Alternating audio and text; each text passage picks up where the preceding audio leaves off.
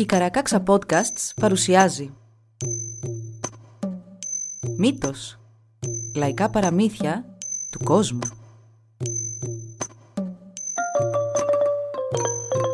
Κάποιες ιστορίες μπορεί για κάποιους να περιλαμβάνουν ευαίσθητο υλικό. Για περισσότερες πληροφορίες για το κάθε επεισόδιο, συμβουλευτείτε τις σημειώσεις του όπου βρήκατε αυτό το podcast.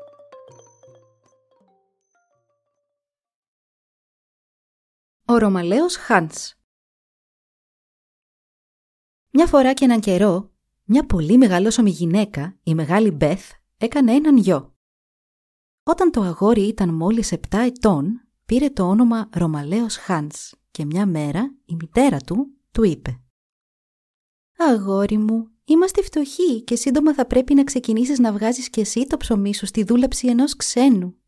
Οι αγρότες όμως παίρνουν μόνο τους δυνατούς στα χωράφια πριν σε στείλω λοιπόν να δουλέψεις αλουνού τη γη, πήγαινε στο δάσος και φέρε πίσω ένα μεγάλο δεμάτι με ξύλα, να δω αν είσαι έτοιμος για δουλειά.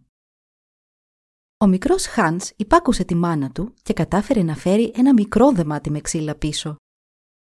Είπε τότε η μητέρα του «Καταλαβαίνω πως δεν είσαι έτοιμος να πας για δουλειά ακόμα». Και ο Χάνς έμεινε σπίτι για άλλα επτά χρόνια. Τον ξαναέστειλε η μητέρα του στο δάσος να φέρει ξύλα και αυτή τη φορά μπορούσε και ξερίζωνε έλατα λες και ήταν χορταράκια και τα μετέφερε σπίτι του λες και κουβαλούσε πινέλα με φτερά. Έτσι, η μητέρα του Χάνς βρέθηκε με προμήθεια ξύλου μιας ολόκληρης χρονιάς. «Τώρα είσαι έτοιμος να πας να δουλέψεις στον κόσμο», του είπε, ξεχνώντας όμως να τον πληροφορήσει πως στον έξω κόσμο κανείς δούλευε για πληρωμή. Ο Χάνς ετοίμασε τον σάκο του και πήγε μέχρι τα διπλανά χωράφια. Εκεί ο αγρότης είχε ήδη δύο άντρες στη δούλεψή του και δεν χρειαζόταν στα αλήθεια τρίτο. Αλλά λίγο η απληστία του, λίγο που ο Χάνς δεν ζήτησε πληρωμή, τον προσέλαβε κι αυτόν. Η πρώτη δουλειά που είχε να κάνει ο Χάνς ήταν να κόψει ξύλα στο δάσος, να τα φορτώσει σε ένα κάρο, να τα φέρει στο κτήμα. Το κάρο ήταν ήδη φορτωμένο με πολλά ξύλα και όταν τελείωσε να το φορτώνει και ο Χάνς, τα δύο άλογα που θα το έσερναν δεν μπορούσαν να το τραβήξουν ούτε λίγο. Τότε ο Χάνς φόρτωσε και τα άλογα πάνω στο κάρο, φόρεσε εκείνο το χαλινάρι και σαν μικρός τυφώνας έφτασε τρέχοντας μέχρι το κτήμα.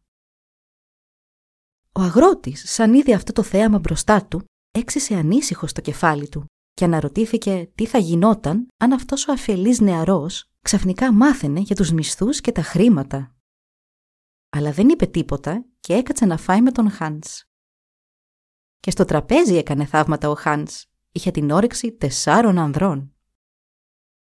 Πάλι ο αγρότης έξισε το κεφάλι του, αυτή τη φορά σκεπτόμενος πως αν συνέχιζε έτσι η κατάσταση, Σύντομα, αυτός ο νεαρός θα του έτρωγε ό,τι έβγαζε σε παραγωγή και άρχισε να σκέφτεται πώς να τον ξεφορτωθεί. «Το δαχτυλίδι της γυναίκας μου έπεσε στο πηγάδι, πάει λίγος καιρός», είπε στον Χάντς μια μέρα ο αγρότης. «Τράβα μέχρι τον πάτο του να δεις αν μπορείς να το βρεις». Ο Χάντς υπάκουσε και κατέβηκε μέχρι τον πάτο του πηγαδιού.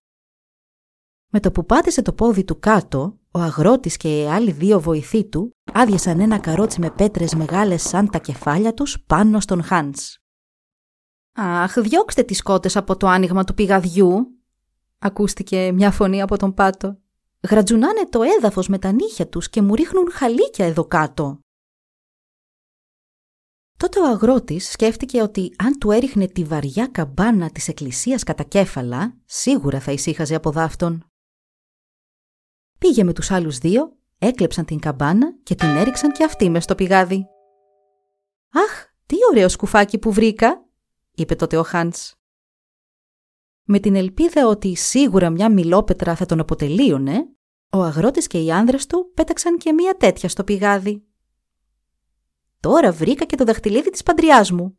Προσοχή όλοι εσείς εκεί πάνω, ανεβαίνω τώρα», είπε ο Χάντς και βγήκε από το πηγάδι με την καμπάνα στο κεφάλι και τη μιλόπετρα στο δάχτυλο. Ο αγρότης άρχισε τότε να ανησυχεί πολύ για τη συμφωνία που είχε κάνει με τον Χάνς, μα πιο πολύ φοβόταν πως αν ο Χάνς μάθαινε ότι εκείνος προσπάθησε να τον σκοτώσει τρεις φορές και δεν τον είχε πληρώσει τόσο καιρό, θα του έκανε κακό. Έτσι, έλουσε τον Χάνς με όσα χρήματα και προμήθειες θα του χρειάζονταν για το υπόλοιπο του ταξιδιού του και τον έστειλε στο καλό. Ο Χάνς αναχώρησε και σύντομα συνάντησε έναν κυνηγό και έναν ψαρά που επίσης αναζητούσαν δουλειά. Οι τρεις τους είπαν να ταξιδέψουν όλοι μαζί και έτσι περπάτησαν παρέα όλη την ημέρα.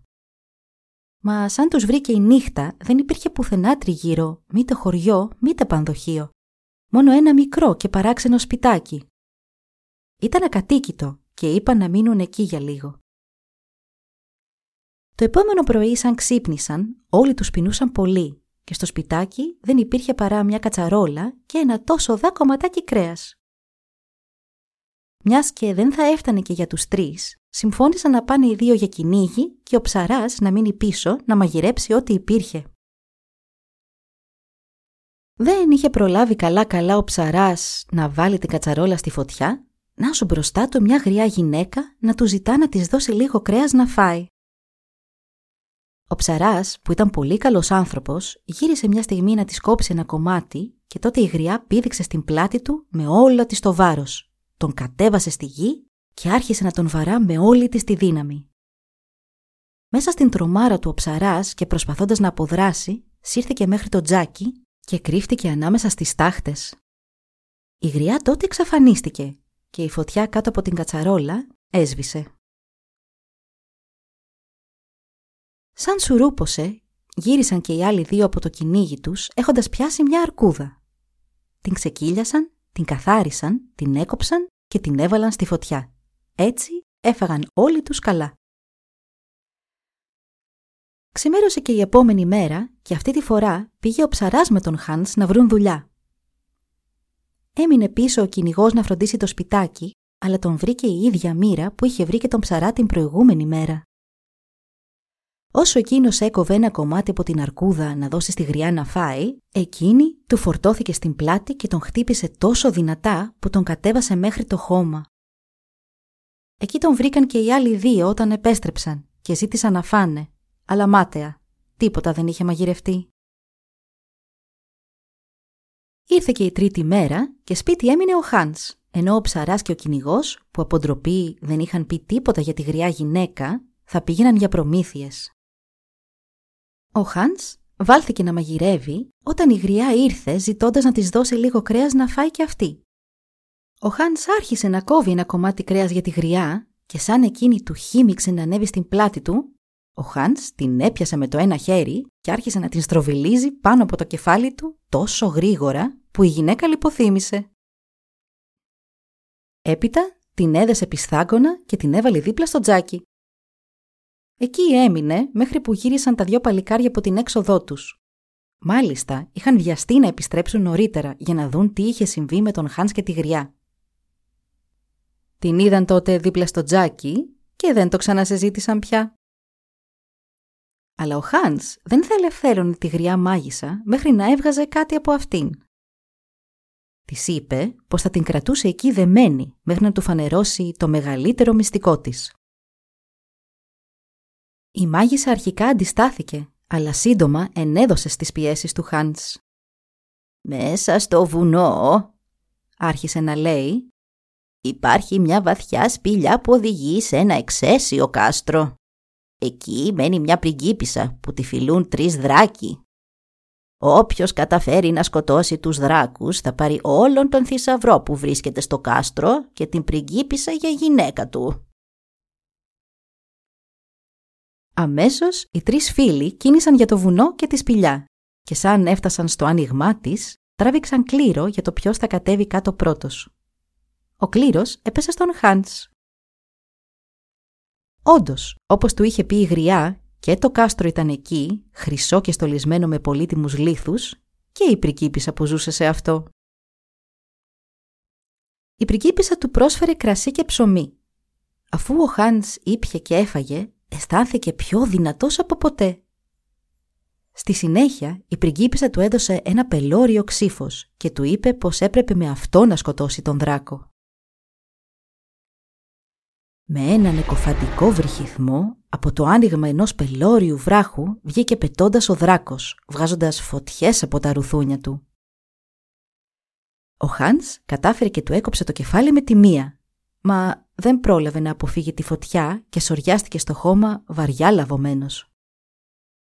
Η πριγκίπισσα έσπευσε στο πλευρό του και δίνοντάς του κι άλλο κρασί και ψωμί, τον έκανε καλά στη στιγμή. Πάλι ο Χάνς αισθανόταν δυνατός σαν πρώτα. Και πάλι καλά, αφού τότε ακούστηκε και ο δεύτερος βρυχυθμός. Αυτή τη φορά από τον βράχο βγήκε ένας δράκος κατά πολύ μεγαλύτερος από τον προηγούμενο, φυσώντας και ξεφυσώντας πύρινες δέσμες. Ο Χάνς ετοιμάστηκε να ξαναπολεμήσει. Το κάστρο σύστηκε στη θέμελα και τρομεροί ήχοι μάχης αντίχησαν σε όλους τους διαδρόμους του, καθώς ο Χάνς γενναία τρυπούσε με το ξύφος του τον δράκο ξανά και ξανά, προσπαθώντας όσο μπορούσε να αποφύγει την καυτή του ανάσα, ώσπου κατάφερε και του έκοψε το κεφάλι. Ήταν όμως τόσο κουρασμένος και χτυπημένος που σοριάστηκε λιπόθεμος δίπλα στο κουφάρι του δράκου. Η πριγκίπισσα βρέθηκε αμέσως στο πλευρό του και αφού τον συνέφερε για άλλη μια φορά με κρασί και ψωμί, διέταξε τις υπηρέτριές της να τους στρώσουν ένα άνετο κρεβάτι και να τον πάνε μέχρι εκεί να ξαπλώσει. Έτσι και έκαναν και ο Χάντς ξεκουράστηκε όσο του χρειαζόταν. Μόλις ξύπνησε, η πριγκίπισσα έδωσε στον Χάντς ένα τρίτο ξύφος, το μεγαλύτερο από τα τρία που του είχε δώσει μέχρι τώρα. Αφού του έδωσε να φάει και να πιει καλά, να δυναμώσει εντελώς, τον έστειλε να πάει να πολεμήσει τον τρίτο δράκο, τον πιο τρομερό από τους τρεις. Η μάχη κράτησε τρεις ολόκληρες μέρες. Στο τέλος της, ο δράκος έμεινε να ξεψυχά αργά στο έδαφος και ο Χάντς να αγκομαχά στο πλευρό του. Η πριγκίπισσα πήγε και τον φρόντισε, ώσπου μπόρεσε να ξανασταθεί στα πόδια του.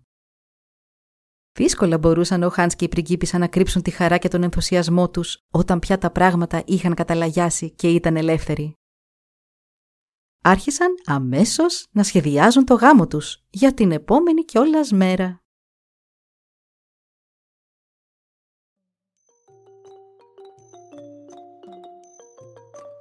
Εδώ λοιπόν η ιστορία μας έλαβε τέλος. Μπορείτε να μας βρείτε στην ιστοσελίδα www.karakaksa.org για να μας ακολουθήσετε και να μας υποστηρίξετε. Σας ευχαριστούμε που μας παρακολουθήσατε. Γεια σας!